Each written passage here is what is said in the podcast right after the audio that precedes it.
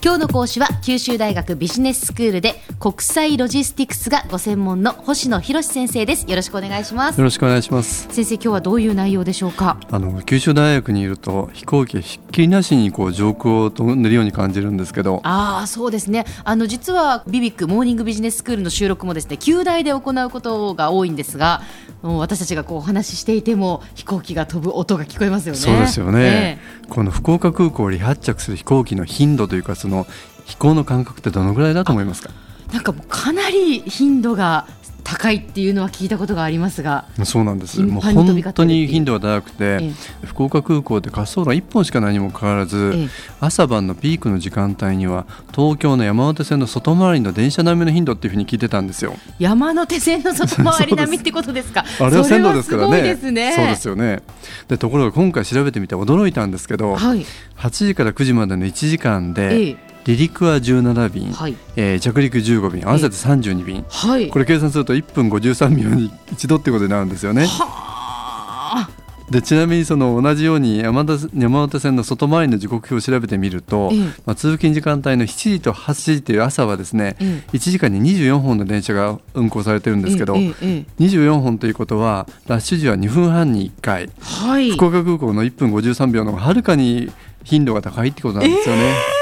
それはちょっとやっぱ驚異的ですね。そうですね驚異的異常って言ってもいいですよね。どうしてこんなことなのかなっていうことなんですけど、ええ、あの乗員乗客500人の輸送能力を持つボーイング747、まあ、国内はこれでが主流だったんですけども、はい、もはやこれを運行しているのは ANA だけなんですよね。え、でどうしてかっていうと、まあ、大量輸送から今中小型機による利便性の高い多頻度輸送。つまりあの使いやすい時間帯に多くを飛ばすというふうに変わってきてるんですよね。はい、それが一つの理由かと思うんですね。でもう一つは JAL と ANA というその二大航空会社が福岡羽田空港間だとかの高頻度のですね主要幹線を独占してた時代っていうのはもう終わりなんですよね。はい。今国内線だけでも福岡空港に12社の航空会社が乗り入れてるんですよね。だってもうね空港に行くと本当にあのいろんなカラフルな飛行機が止まってますもんね、はい、まさにその通りで、うん、で今国内の LCC っていうですね後にお話しますけど代表的な航空会社っていうとスカイマークピーチアビエーションエアージアジャパンジェットスタージャパンというこの4社なんですけどこの全てが福岡空港に乗り入れてるんですよね。ということで今日はこの LCC と呼ばれるですね航空会社のお話をちょっとしたいと思うんですけど、はい、LCC というとよく格安航空会社っていう言い方をされてるんですけどそうですね。ローコストキャリアそうローコストキャリア、はい、僕はこの訳って、ね、必ずしも適切ではないなと思うんですけどなぜかというと今言われたようにローコストキャリア、うん、えー、コストの低い運航コストを抑えた航空会社ということでその結果として運賃が安く提供できるっていうこと会社なんで、格安航空会社と言ってしまうのはどうなのかなと思うんですけれども。なるほど、はい。でその LCC の対極にあるのがネットワーク型の航空会社と言われるものなんですけどいわゆる JAL だとか ANA だとかスターアライアンスなどに所属する航空会社で、まあ、今まではまあそれぞれの国を代表するような航空会社、はいナショナルフラッグキャリアっていうんですけれども、まあ、国を代表するような航空会社これがネットワーク型の航空会社だったんですね。はい、えそれはどういうことかっていうと一つの拠点となる空港から放射状にこうネットワークを構築しているっていうのはあのネットワーク型の航空会社なんです。はあ、なるほど。はい。で航空会社というのは巨大なあの投資をして、まあ、航空機を購入して空港の入れ地点を整備してパイロットだとか整備士だとかそういう専門性の高い人を養成する必要がありますよね。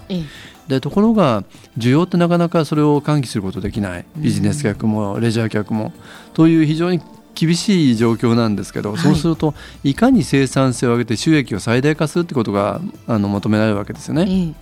でそうするとその既存のネットワーク型の航空会社の努力っていうのは、まあ、安く機材を購入することだとか、まあ、人件費を下げたり、まあ、集客力を高めるってことなんですけど、はい、LCC はそれに加えてですねさらにその固定費に加えて徹底的に運行コストを下げるっていうことをしてるんですよね。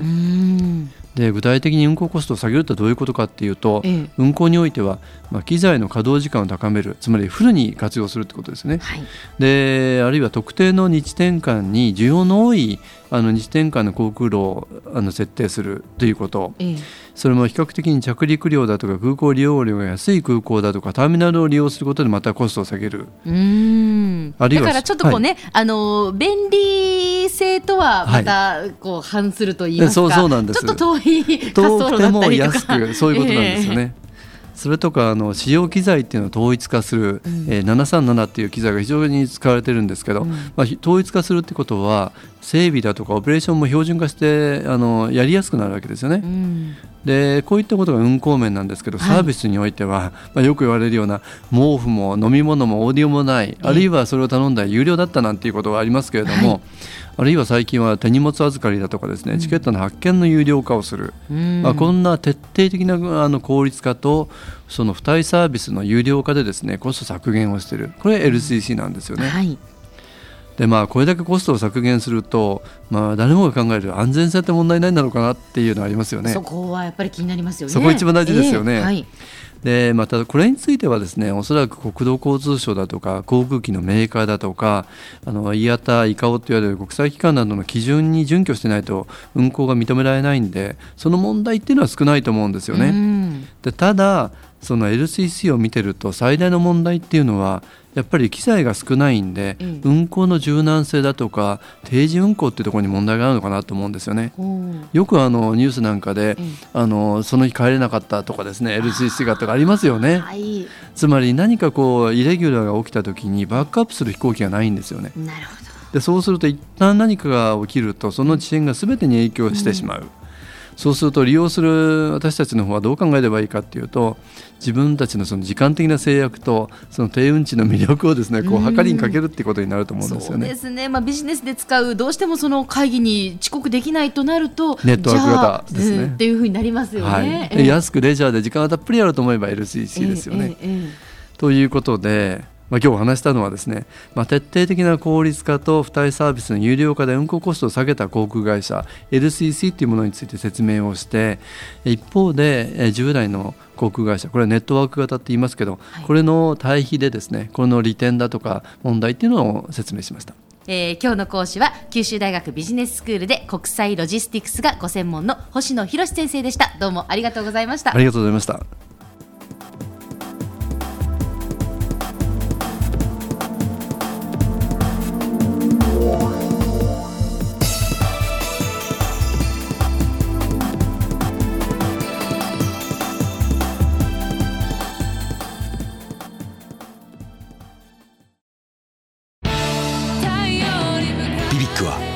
州で生まれ